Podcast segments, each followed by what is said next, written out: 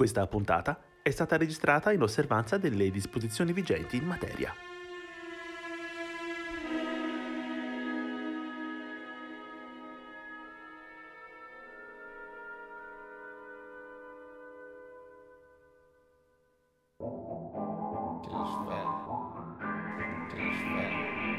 Da ognuno il suo studio va ora in onda. Non siamo stati noi. Programma musicale a cura di Arcadio Baracchi e Jacopo Fallani. E benvenuti a una nuova puntata di Non siamo stati noi. Una trasmissione che spiega come niente si crea, nulla si distrugge, ma tutto si elabora da Mozart e Sonic Youth a cura in compagnia di Jacopo Fallani e Arcadio Baracchi. Vulgus vult decipi ergo decipiatur. Carlo Carafa. Naturalmente è tutto pagato, eh, dottore. Naturalmente preferisco pagare da me la qualunque. No, no, vabbè. Sarà per l'altro. Signore, gentilmente mi fa la ricevuta fiscale?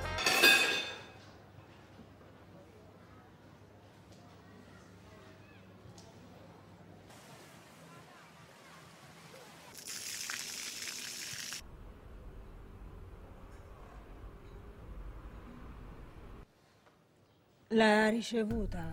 E visto che il mondo vuole essere ingannato, quindi inganniamolo. Questo dovrebbe essere l'idea di fondo.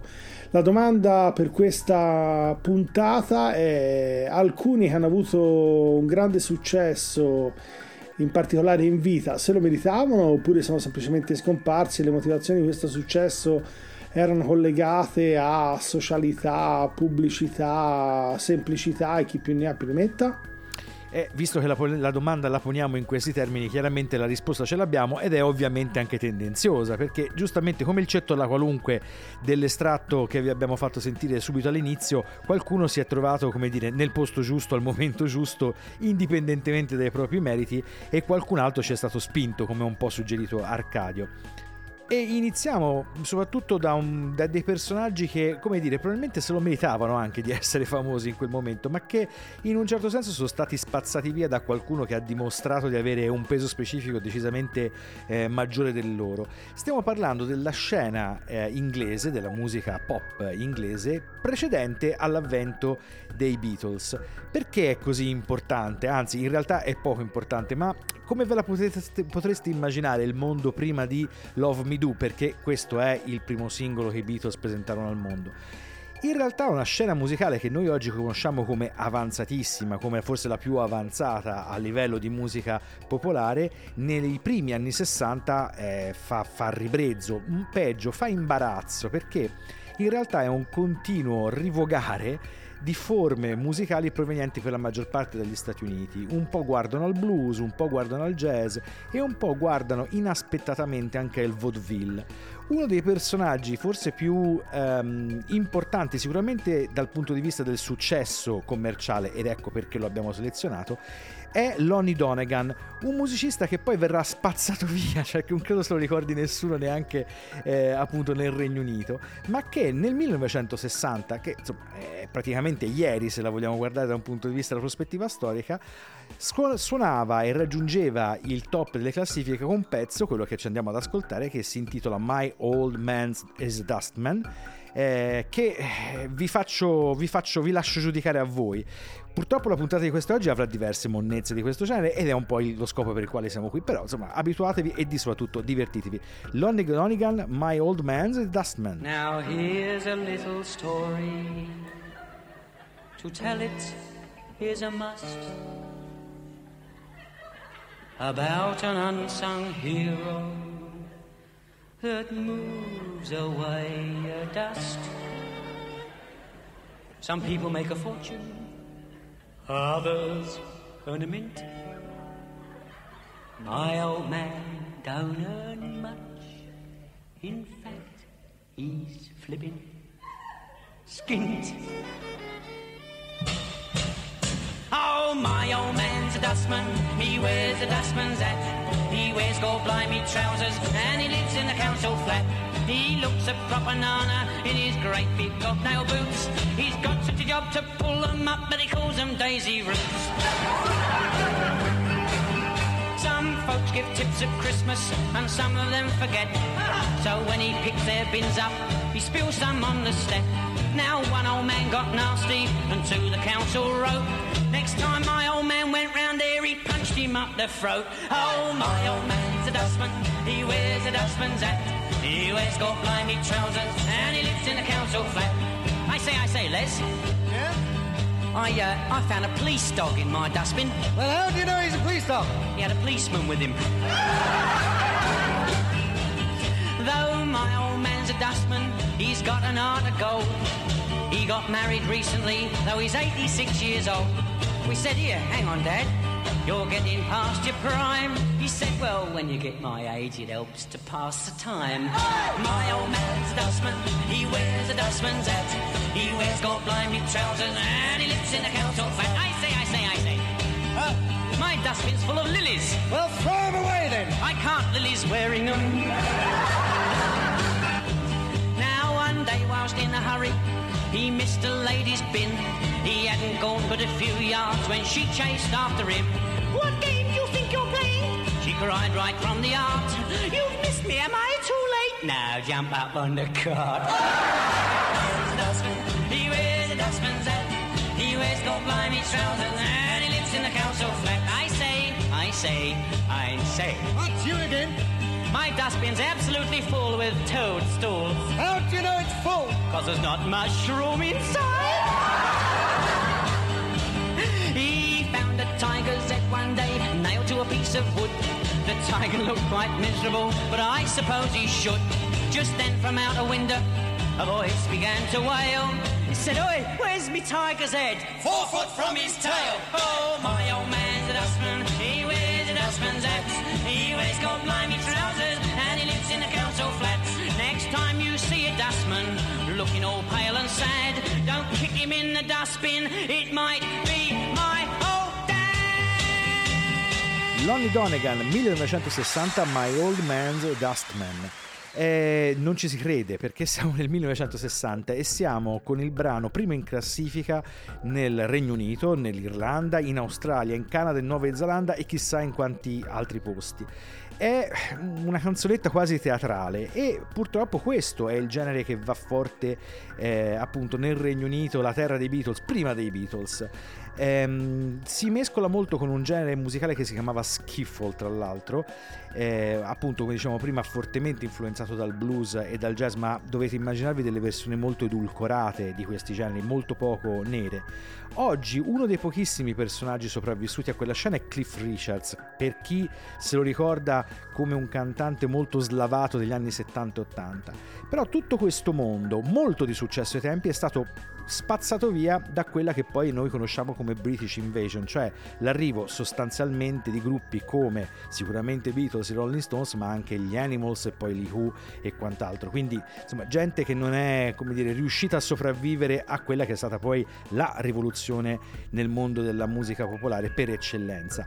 Arcadio, qual è il tuo monnezzone storico? Più che monnezzone sono andato a trovare una cosa un po' particolare. Siccome alla fine del Settecento gli epigoni di tipo mozartiano erano sva- vari, praticamente ho trovato cinque autori che sono stati ricordati e già in vita indicati come una sorta di Mozart del proprio tempo e del proprio paese. In realtà sono quasi tutti coevi di Mozart. Stiamo parlando di Thomas Lilley, Joseph Martin Kraus, Vincent Martin Soler, Juan Crisostomo de Riga e Joao Domingo Bontempo. Praticamente tutti questi autori che in realtà poi hanno avuto una produzione assolutamente interessante, alcuni di loro tipo Kraus sono morti giovani eh, per tubercolosi nel caso specifico, Thomas Linley fu indicato dallo stesso Mozart come uno dei più grandi ornamenti dell'universo musicale e Bontempo è un compositore che assomiglia moltissimo anche da un punto di vista timbrico, ma l'idea di fondo era quella di fare riferimento al fatto che probabilmente eh, anche in relazione al fatto che la comunicazione non era ovviamente quella di oggi, per cui le informazioni migravano in maniera completamente diversa, anche se oggi forse c'è un surplus in questo senso e probabilmente spesso e volentieri questo crea qualche qualche problema eh, da un punto di vista di comunicazione esattamente all'opposto perché certe robe viene esageratamente spinta ma all'epoca probabilmente se ne perdeva traccia proprio per il fatto che la diffusione era più relativa. Nel caso specifico l'idea era quella di farvi sentire uno di questi autori di buon tempo che però eh, eh, come dire ha scritto e composto varie composizioni faceva parte di uno dei fondatori della società filarmonica di Lisbona e che figlio di un italiano aveva poi in quella che poi è la sua madrepatria e peraltro l'ha dimenticato uno dei maggiori compositori che il Portogallo abbia avuto. Vi facciamo sentire un piccolo estratto di quello che è la prima sinfonia in Mi maggiore opera 11 una composizione 1809 qui con l'orchestra di Algarve con la direzione di Alvaro Cassuto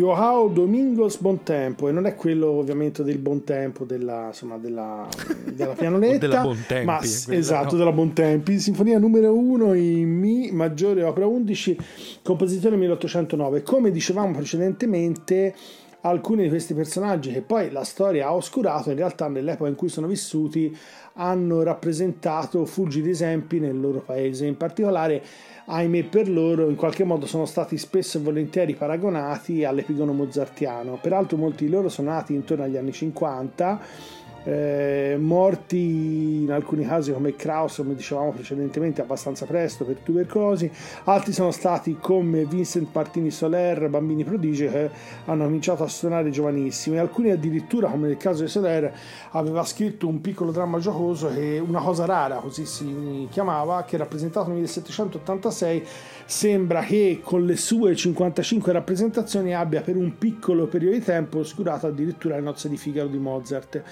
Come dicevamo, poi il successo in vita ha riso molto di loro, ma sono stati un po' dimenticati dalla storia, nonostante a dire la verità alcuni di questi avessero in realtà le valenze.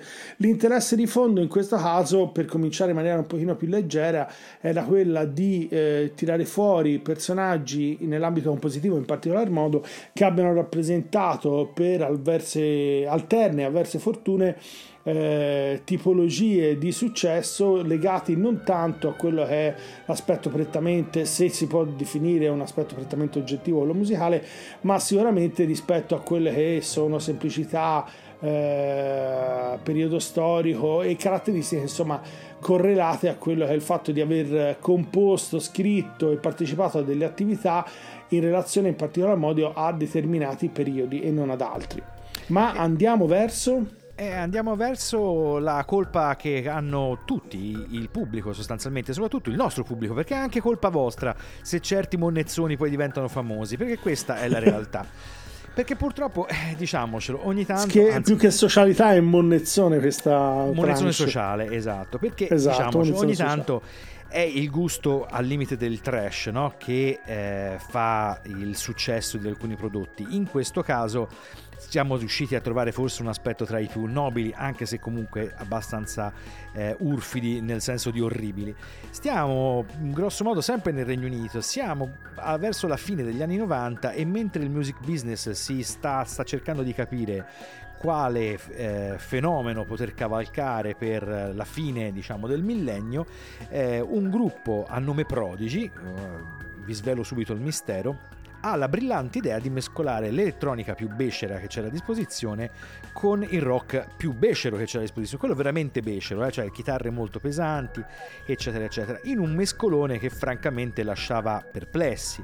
Lasciava perplessi in realtà pochi perché eh, io ricordo perfettamente quando il, il disco dal quale è tratto il brano che ci andiamo ad ascoltare più tardi, più tardi che si chiamava The Fat of the Land, uscì si urlava al miracolo, ma si urlava al miracolo per una cosa che sembrava veramente una banalità, l'aver mescolato in maniera abbastanza critica due generi musicali, prendendo paradossalmente il peggio di entrambi.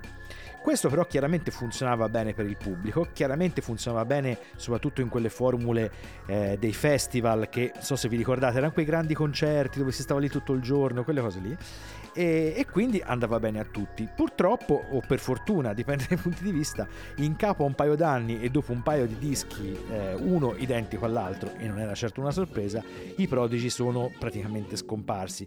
Noi oggi ricordiamo la scomparsa del, contan- del cantante in circostanze abbastanza drammatiche, però insomma qui ci soffermiamo chiaramente all'elemento musicale. Abbiamo detto, estratto da The Theft of the Land del 1996, i Prodigy Firestarter.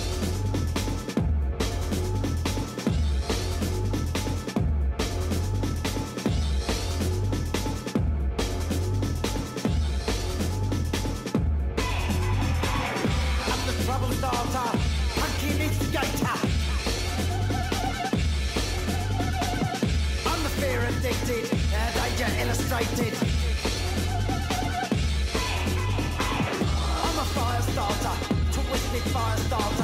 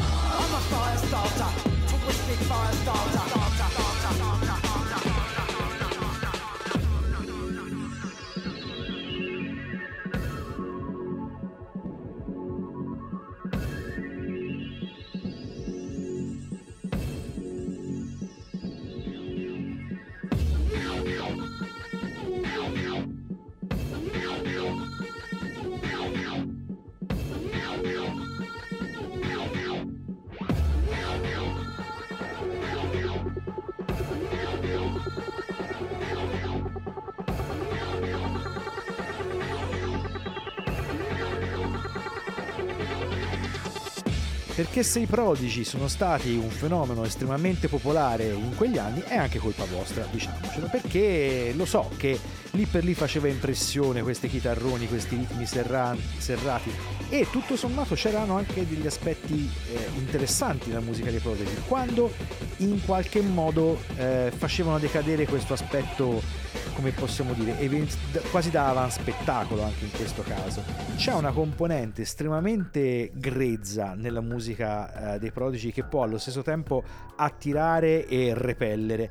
A me francamente ha sempre repelso perché... Eh, è un po' insensato. C'erano artisti che in quel periodo facevano cose decisamente più eh, interessanti e che avrebbero meritato eh, sicuramente maggior visibilità. Questa visibilità che chiaramente spesso manca agli artisti eh, che non sono famosi nel loro periodo storico e che sono destinati magari a, a diventarlo più avanti. Noi oggi eh, noi spesso, scusate, a Non siamo stati noi, facciamo ascoltare musicisti che nel loro periodo storico non sono mai stati particolarmente apprezzati e noi in qualche modo siamo, come dire, il terminale di un processo di storicizzazione. In questo caso si tratta di gente che è diventata molto famosa quando, do- quando era appunto ancora in giro e che poi in un modo o nell'altro è stata giustiziata dalla storia. Quindi, Arcadio, a chi diamo la colpa? Per chi diamo la colpa più che altro per il prossimo brano? L'ho presa un po' larga anche perché, come dire, l'ambito contemporaneo sulla socialità è di difficile analisi, come tutte le cose sono ovviamente estremamente vicine. Sono andato a pescare niente po' di meno che uno dei più grandi compositori di tutto il secolo scorso del Novecento e che ha rappresentato forse uno degli riferimenti più alti nell'ambito della composizione musicale, della creazione, della direzione d'orchestra e anche dell'organizzazione di importanti festival e realtà in ambito musicale. Stiamo parlando di Pierre Boulez. Sono in realtà partito da un articolo di Paolo Isotta che secondo me è uno dei pochi e più grandi critici musicali che sono rimasti in Italia. In realtà è sempre estremamente feroce e questo lo rende rende da una parte particolarmente simpatico, dall'altra delle volte naturalmente è talmente tagliente che si è insomma, attirato gli strali di personaggi anche estremamente in vista. Insomma, famosa una critica su Daniel Harding che ebbe in qualche modo poi fu apostrofata come negativa e addirittura nel caso di, di Isotta fu indicato come persona non gradita da, da Abbado. Al di là di questo penso sia ancora uno dei pochi critici musicali che veramente fa questo lavoro che ormai da qualche decennio è un po' scomparso. Il suo riferimento a Boulez nasce dal fatto che Pierre Boulez, grandissimo compositore, e questo ovviamente è un elemento che penso nessuno possa assolutamente mettere in dubbio, ha però affiancato alla sua grande attività cosa che poi è abbastanza tipica nell'ambito contemporaneo, un'attività anche non solo di organizzatore ma anche di direttore d'orchestra. Spesso e volentieri, data la sua grandissima precisione, è stato ritenuto un grande direttore d'orchestra, soprattutto nell'ambito contemporaneo, ma è questo un passaggio che Isotta in realtà interpreta in maniera completamente diversa. E su questo potremmo in qualche modo avere alcuni riferimenti. Sul fatto che probabilmente in alcuni tempi che da un punto di vista personale diretto non c'è più dato di conoscere, ma come quelli degli anni 50, 60, 70, probabilmente era più facile, fra virgolette, scivolare da un settore ad un altro, anche se all'interno delle stesse dinamiche. E per cui Boulez si è trovato addirittura a dirigere, che ne so, a cent'anni dalla prima esecuzione la tetralogia di Wagner. Isotte e alcuni altri lo indicano un po' come un esecutore, un po' un solfeggiatore, un, come dire, una grandissima precisione, ma come direttore d'orchestra probabilmente molto meno apprezzabile di quel che sembrerebbe. Fatto sta che poi alla fine, insomma, nell'ambito esecutivo ha avuto un ruolo fondamentale. Diciamo qualcosa in maniera più approfondita successivamente, ma vi facciamo sentire quello che secondo noi è uno, e anche per Isotta, uno dei brani sicuramente più belli eh, che è un omaggio al grandissimo compositore italiano Bruno Maderna, tuttora non sufficientemente ascoltato, di cui si parla troppo poco, e siamo al Ritual in memoria di Bruno Maderna, un brano di Pierre Boulez, un, un brano che eh, gioca soprattutto sulla timbrica nell'ambito delle dissonanze, ma che fa un lavoro talmente eccezionale da un punto di vista compositivo sulla timbrica che sembra quasi far sembrare eh, ciò che è dissonante quasi come consonante. È un disco della Sony. Qui è con la composizione di Pierre Boulez e con la BBC Symphony Orchestra diretta da Pierre Boulez.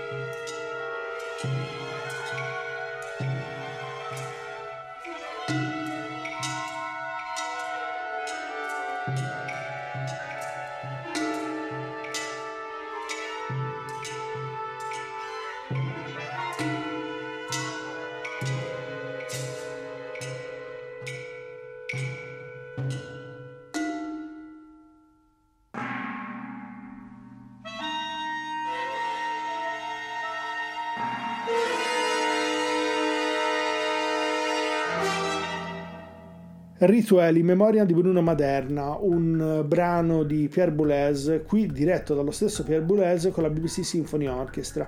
Come dicevamo, questo brano è sicuramente uno dei principali brani del grande compositore francese. E lo spunto l'avevamo preso proprio da un articolo di Paolo Isotta e faceva riferimento a tutta una serie di caratteristiche. Isotta non è nuovo, ha una critica estremamente diretta e tagliente e che naturalmente insomma non ha seguito quello che è stato un po' l'iter della critica dagli anni 60-70 in poi che ha visto un po' la perdita eh, di potere della critica stessa anche di valenza perché alla fine è stato un po' abbandonato questa dimensione della critica musicale per un atteggiamento diciamo più tendenzialmente di piaggeria, c'è un, un, atteggiamento che tendesse un po' a schiacciarsi sulle posizioni collettive nel tentativo ovviamente di compiacere un po' quelle che erano le indicazioni di massima il riferimento a quella che è la capacità di più che altro negativa che faceva anche Paolo Isotta ha un suo perché in parte derivato dal fatto che probabilmente per Boulez ha sempre diretto con una precisione molto molto forte. Naturalmente eh, la, la, dire, la, valutazione che eh, questa persona aveva di se stesso era altissima, difficile dargli torto in questo senso, però Isotta fa riferimento al fatto che probabilmente ha avuto una Uh, lui la definisce direttamente fortuna, immensa addirittura fortuna per una carriera che ha segnato praticamente in maniera indelebile la storia della musica di, un, di mezzo secolo, sia a livello compositivo che a livello direttoriale. È sulla parte direttoriale che ci sono avverse valutazioni e da un punto di vista sociale ovviamente questo è anche possibile perché è un ambito nel quale una volta ri, eh, ottenuti quelli sono i risultati insomma, di massima, naturalmente il resto è musicalità e su questo ovviamente possiamo avere pareri estremamente diversi l'uno dall'altro. E lasciamo questa dimensione sicuramente di rivalutazione storica che Arcadio affida grazie a Isotta ai posteri, per arrivare anche in questo caso a un giudizio che arriverà forse fra qualche anno e che riguarda quello che noi in Italia in questo momento stiamo identificando come indie. Quindi stiamo parlando di questa infornata di nuovi autori, per, un, per usare un termine insomma ancora gentile, che sta caratterizzando la musica fra virgolette di successo di questi ultimi anni.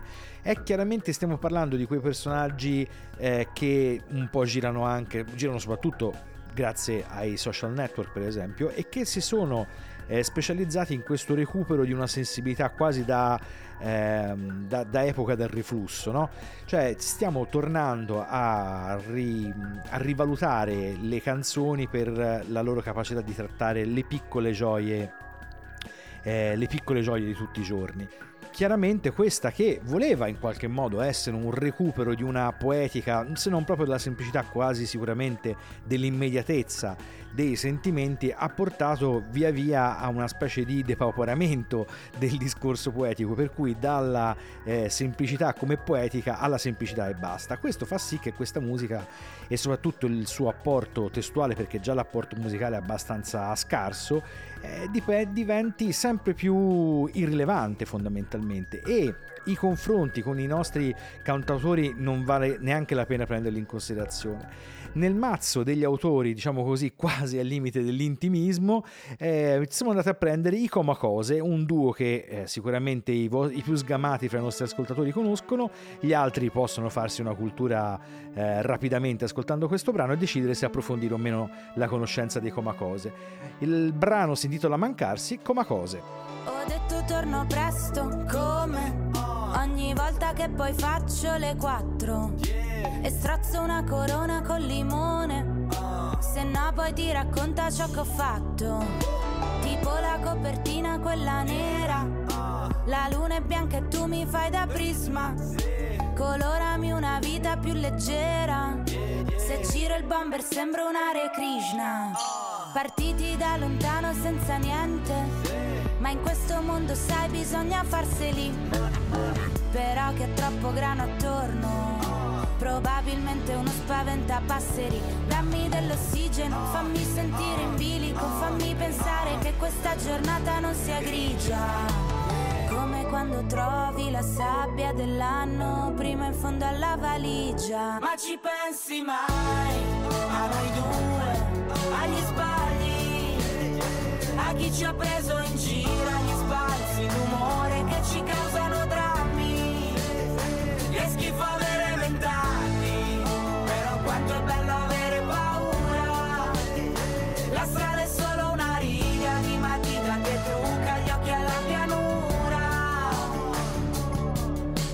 Percorrerla tutta per andare lontano. E fammi fare i soldi come rapper che poi dividiamo.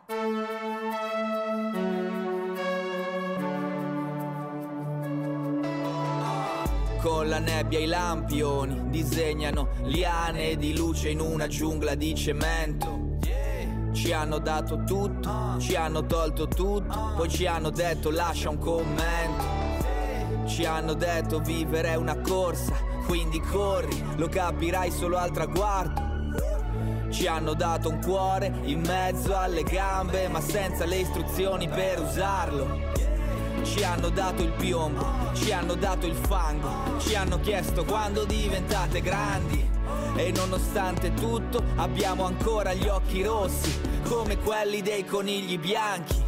Ci hanno detto niente dura per sempre, tranne la musica, quella rimane. Ma per fortuna io ho incontrato te, che mi ricordi casa come le campane. Ma ci pensi mai a noi due, agli sbagli? Era interessante, forse ne avevamo anche addirittura già parlato, l'operazione fatta qualche anno fa da gruppi come esempio eh, i Cani o i Fine Before You Came, cioè il tentativo di andare a recuperare una specie di poetica di, di- di tutti i giorni per contestualizzare no? Eh, la- la- la- questa poetica all'interno di una immediatezza, come dicevamo prima. Però purtroppo questo processo ha svuotato la canzone della sua capacità poetica, perlomeno per, eh, per quello che ci riguarda. E quindi sarà improbabile che questo materiale si riesca a sopravvivere eh, nel futuro. È vero anche che il pubblico si sta sempre più abituando a quel fenomeno che si potrebbe chiamare banalmente revival, cioè a ricordare da grandi le cose che amavamo da giovani. In questo caso, molto probabilmente fra, qualche, fra un ventennio ritroveremo questi gruppi in giro come eh, se fossero appena riusciti diciamo dal, dal frigorifero. Però esattamente come oggi, secondo me certe cose fanno tristezza del recupero e del revival degli anni 80, non credo che nel 2040 queste cose ci faranno decisamente più piacere. E lasciamo questo percorso, anzi no, teniamo scusate, questo percorso per arrivare appunto alla sua versione, come la possiamo definire Arcadio? L'idea era, se non, insomma, se non mi sbaglio, era quella di immaginare una sorta di successo dato da una semplicità, cioè da probabilmente insomma Esatto. un'idea di maggior eh, linearità, probabilmente anche da un punto di vista di ascolto. Spero non ce l'avrà male Georg Philipp Telemann che ho preso come esempio, ma eh, grandissimo compositore, ha campato praticamente 85 anni an- nel Settecento, si chiama un periodo lunghissimo, non lo dico a caso per il semplice fatto che è riuscito ad adeguarsi a stili eh, che sono variati durante tutto il corso della sua vita. Coetaneo di Bach e di Handel è però eh, insomma famoso in particolare per eh, un evento. Sembra a un certo punto una sorta di gara di selezione di quale compositore eh, la città di Lipsia, se non mi sbaglio, dovesse scegliere la, l'indicazione cadde su Telemann che però ebbe un'offerta più vantaggiosa da un'altra città e Telemann poi consigliò ovviamente per il grandissimo rispetto che provava proprio come grande compositore coevo e suo amico, consigliò ovviamente di, di prendere Bach come riferimento. La cosa curiosa è che il eh, vescovo della città scrisse una lettera nella quale sembra sia riportato un riferimento del tipo non avendo potuto avere il migliore ci siamo accontentati del meno peggio e stiamo parlando di Johann Sebastian Bach che il riferimento è un po' al fatto che sì, Georg Philipp Telemann è stato sicuramente un grandissimo compositore però diciamo è probabilmente più adatto a inserirsi in quelle che erano anche le tipologie eh, di ascolto che probabilmente all'epoca andavano. È famosa il fatto che addirittura abbia copiato e reinventato un'opera di Lully che all'epoca in, eh, in Germania non andava, era in ambito francese anche se l'autore era di origine italiana, peraltro toscano, ma riscrive quest'opera a 12 anni che viene messa in scena lì a poco e nonostante insomma la famiglia lo bloccasse, dopo una laurea in giurisprudenza prende e finalmente riesce a dedicarsi solo all'attività musicale. Per scusarmi insomma della scelta in qualche modo apparentemente negativa nei confronti di Telemann però si sta parlando sempre nei confronti di Johann Sebastian Bach ormai l'ho fatto.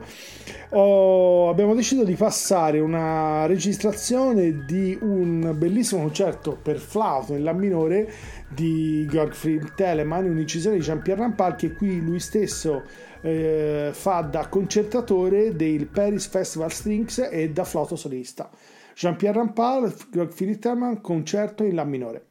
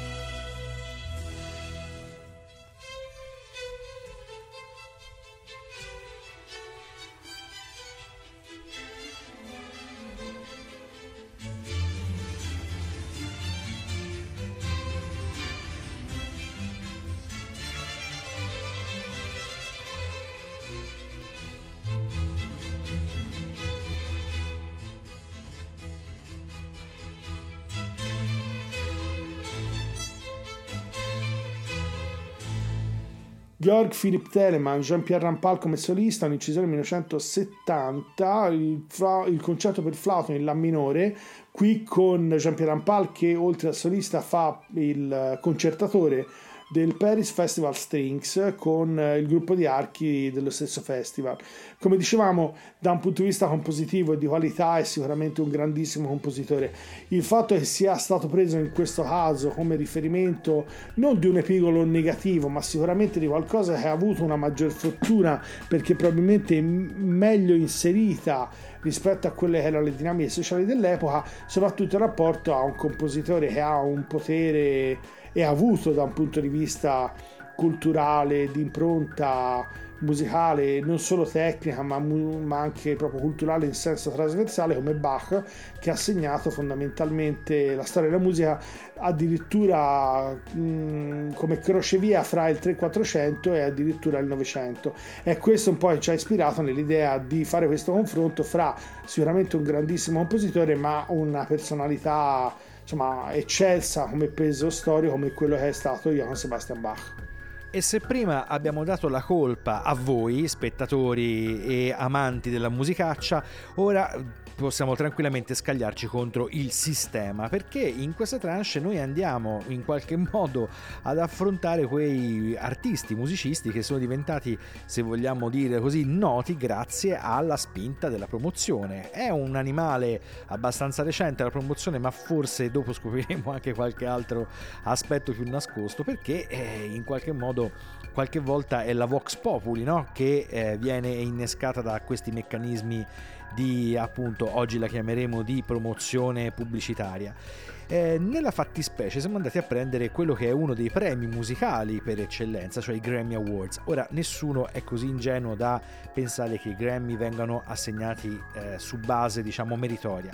Però nel 2013 c'è stato un disco che prima o poi sicuramente vi proporremo, a firma Frank Ocean, l'album si chiamava, uh, perdonatemi, uh, Channel Orange, scusate, e che è stato disegnato non come il migliore di quell'anno, ma come uno dei migliori del secolo fino a questo momento. Quindi un disco di quelli che in qualche modo spezza la scena eh, musicale, soprattutto quella RB eh, in due parti, no? quello che c'era prima e quello che c'era dopo. Ecco, in un anno in cui un disco così fondamentale esce, i Grammy Awards vengono vinti dai Mumford Sons che è un gruppo, diciamo, so di... A, Pensavo in... da Nilla Pizzi, ma fino no, no, è andato meglio. È una specie di, Nilla, di versione, diciamo, di Nilla Pizzi con i mandolini e le chitarrine.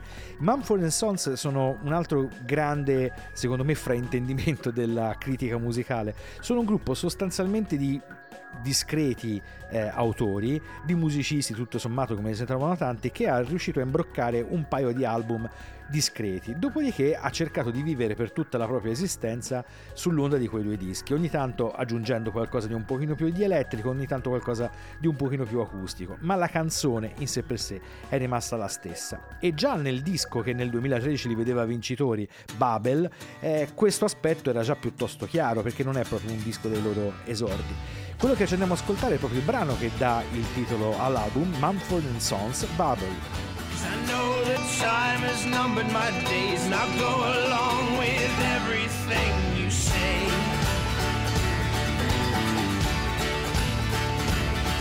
But I ride home laughing, look at me now, the walls of my town, they come crumbling down.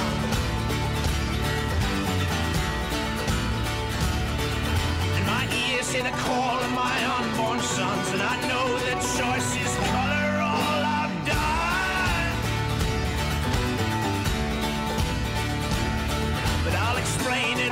To the watchman's son.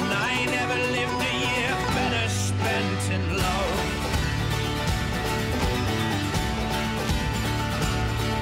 Cause I know my weakness, know my voice, and I'll believe in grace and choice.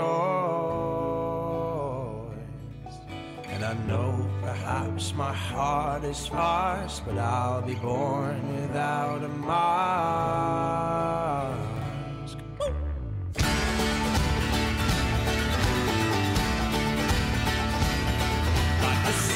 Nurturing my greed and my pride. I stretch my arms into the sky.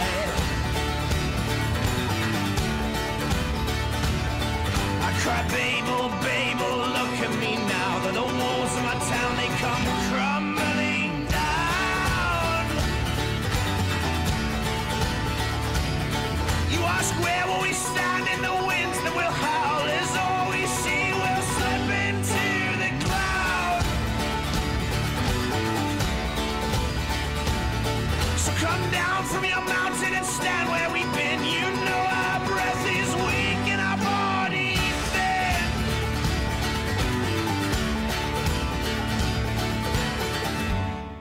E Frank Ocean giustamente ci faceva presente il buon Bistarini. Beh, ce lo andiamo a ascoltare in una puntata dove potremmo valorizzarlo correttamente, perché oggi passiamo, diciamo, quegli indegni in qualche modo di essere passati. Si parlava appunto di cantonate dei Grammy Award e oggi, facendo tutte le nostre brave ricerche, ne sono venuti fuori di belli, ma forse il più clamoroso di tutti è quello del 1966. In quell'album esce Sound of Silence di Simon Garfunkel, We Gotta Get Out of This Place degli Animal, Painted Black dei Rolling Stones e niente po' di meno che Revolver dei Beatles, cioè non dei classici, di più. Ma quell'anno, quell'anno il eh, Grammy Awards viene vinto da ehm, niente po' di meno che Winchester Cathedral, che è un brano che se lo conoscete lo conoscete attraverso le pubblicità, perché non credo che nessuna radio ve l'abbia mai fatto ascoltare. Come dicevamo prima, non siamo così ingenui da non pensare che dietro un premio come Grammy ci siano delle logiche non, eh, non meritorie, diciamo, sono chiaramente altri meccanismi che generano l'assegnazione di questi premi. Però prendere delle cantonate di questo genere non è proprio roba da tutti i giorni. Arcadio, restiamo più o meno su questa falsariga? Sì e no, perché in realtà ci addentriamo verso quelle che sono le prime forme di pubblicità eh, nel senso più antico del termine. Sta parlando di un compositore che comunque è un altro, un compositore sicuramente che ha avuto un suo, una sua indubbia importanza. Stiamo parlando di un autore toscano lucchese di Luigi Boccherini, ma che ha avuto una particolare fortuna perché sia un fan prodige che ha potuto, insomma, grazie agli insegnamenti del padre, già lui stesso musicista, contrabbassista, anche se lui poi alla fine è diventato un grande violoncellista, è un abate della città di Lucca, questo abate Vannucci, si è poi potuto insomma dedicare allo strumento è diventato un grandissimo virtuoso. Ma la cosa che ha segnato la sua grande fama in vita è stato il fatto di aver fatto una serie di composizioni che sono state pubblicate insieme a un, uh, un, collega compagno, ma hanno avuto ben altra fortuna. Stiamo parlando di Filippo Manfredi, con il quale insieme a Nardini e Cambini aveva uh, creato quello che forse nella storia della musica è il primo quartetto stabile di cui abbiamo conoscenza. Proprio per questo abbiamo deciso di farvi sentire un piccolo estratto da questo autore che in qualche modo delle volte può essere definito particolarmente perdonatemi il termine, mallezioso, per cui sicuramente più leggero, ma probabilmente era anche la motivazione per cui nelle sue prime pubblicazioni aveva avuto un forte seguito da parte del, della prima tipologia di pubblico, sicuramente un, un, pubblico alto borghese, ma che si dilettava in ambito casalingo nell'esecuzione addirittura di quartetti eh, di Boccherini. Vi facciamo sentire un piccolo estratto da alcuni quartetti d'archi dell'opera 26 di Luigi Boccherini, qui con l'ensemble Symposium con Cantarelli al violino, Guerra al secondo, Simone Laghi alla viola e Gregori Buti al violoncello.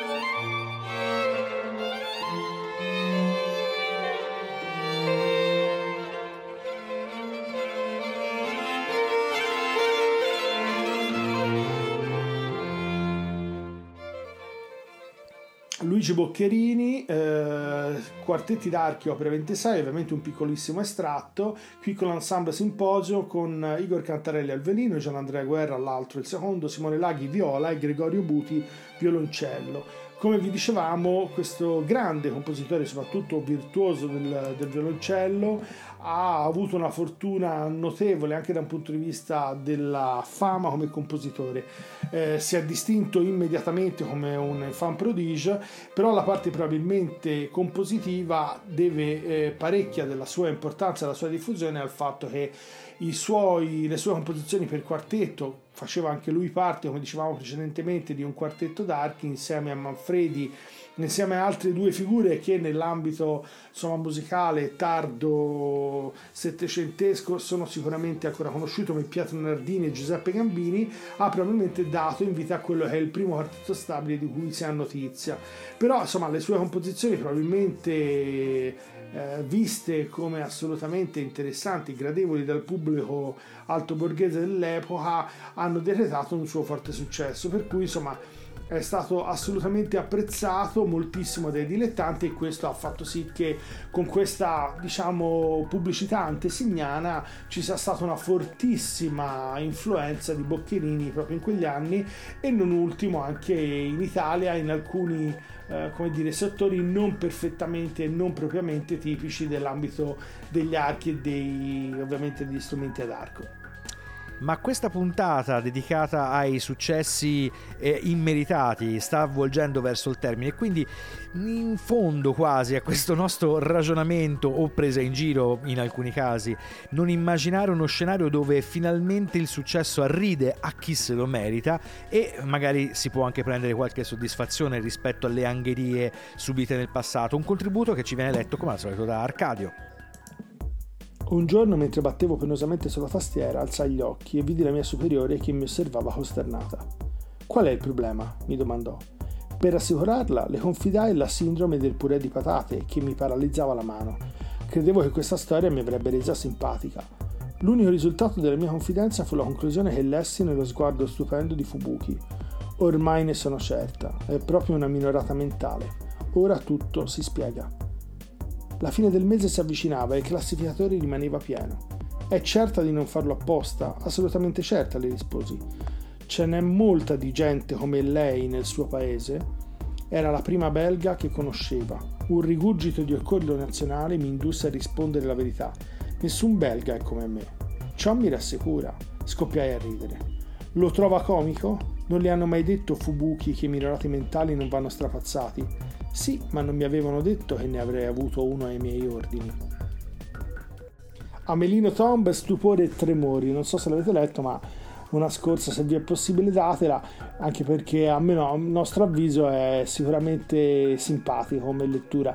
Il, eh, come dire, la, la cosa insegna di Massimo è semplicemente che al di là di di tutta una spiegazione biografica ampiamente lunga. L'anno Tomb per un periodo di tempo vive in Giappone e si inserisce nell'attività lavorativa all'interno di questa azienda e vive insomma una forma di, come dire, di depressione totale perché naturalmente sembra essere incapace di qualsiasi capacità di inserimento lavorativo all'interno della stessa. Però poi alla fine tutto questo insomma si conclude con un, un apprezzamento dalla, dalla, parte della sua capa e alla fine quando scopre le sue pubblicazioni e il successo editoriale Tom insomma gli fa i complimenti dopo averla trattata fondamentalmente come una demente per tutto il tempo in cui lei aveva lavorato all'interno di questa azienda. Siamo però veramente giunti al termine e a questo punto e a questo punto l'ultimo brano facciamo quasi fatica a presentarvelo perché eh, giustamente per quanto riguarda successi immeritati e cose del genere c'è tutta una serie, una pletora di musicisti, di canzoni che avremmo potuto presentarvi. Vi presentiamo il sempre discutibile Achille Lauro che mm, sapete bene non si può toccare perché figura di riferimento di tutta una scena che boh, non si sa bene neanche dal punto di vista strettamente musicale che cosa possa rappresentare, però ve lo lasciamo lì come suggestione, diciamo così. Per questa puntata di Non siamo stati noi è tutto, vi salutano Jacopo Fallani Arcadio Baracchi e ricordate che se quello che avete ascoltato questa volta vi fosse sembrato particolarmente strano, anche in questo caso specifico non siamo stati noi. Digli quando vuoi che te la porti. Digli quanto vuoi che te lo porta. Sì, ti tolgono la collana dal collo, collo Solo perché gli sta bene addosso Solo perché passi quella via. Mamma mia come non dargli ragione Mamma mia sì sudo con i fra Sullo scooter con i crack Come squilla sto telefono va drin drin Ho mille collane come Cleopatra Sì, sono a limo come Obama. Sono a casa di Sandro, oh mamma. Fabri non mi riconosce più in faccia. Voglio entrare da Cartier, fra, no standa. Voglio il culo su un X3, fra, no panda. Tu puoi stare tranquillo se stai tranquillo. Basta dargli il cellulare che sta zitto. Pronto passi qui, vieni qui, vieni lì, ci vediamo qui, ci becchiamo lì, chiama qui, non chiamare lì, non chiamare qui, vieni lì, vieni qui, alle vole G, alle voglie G, oh.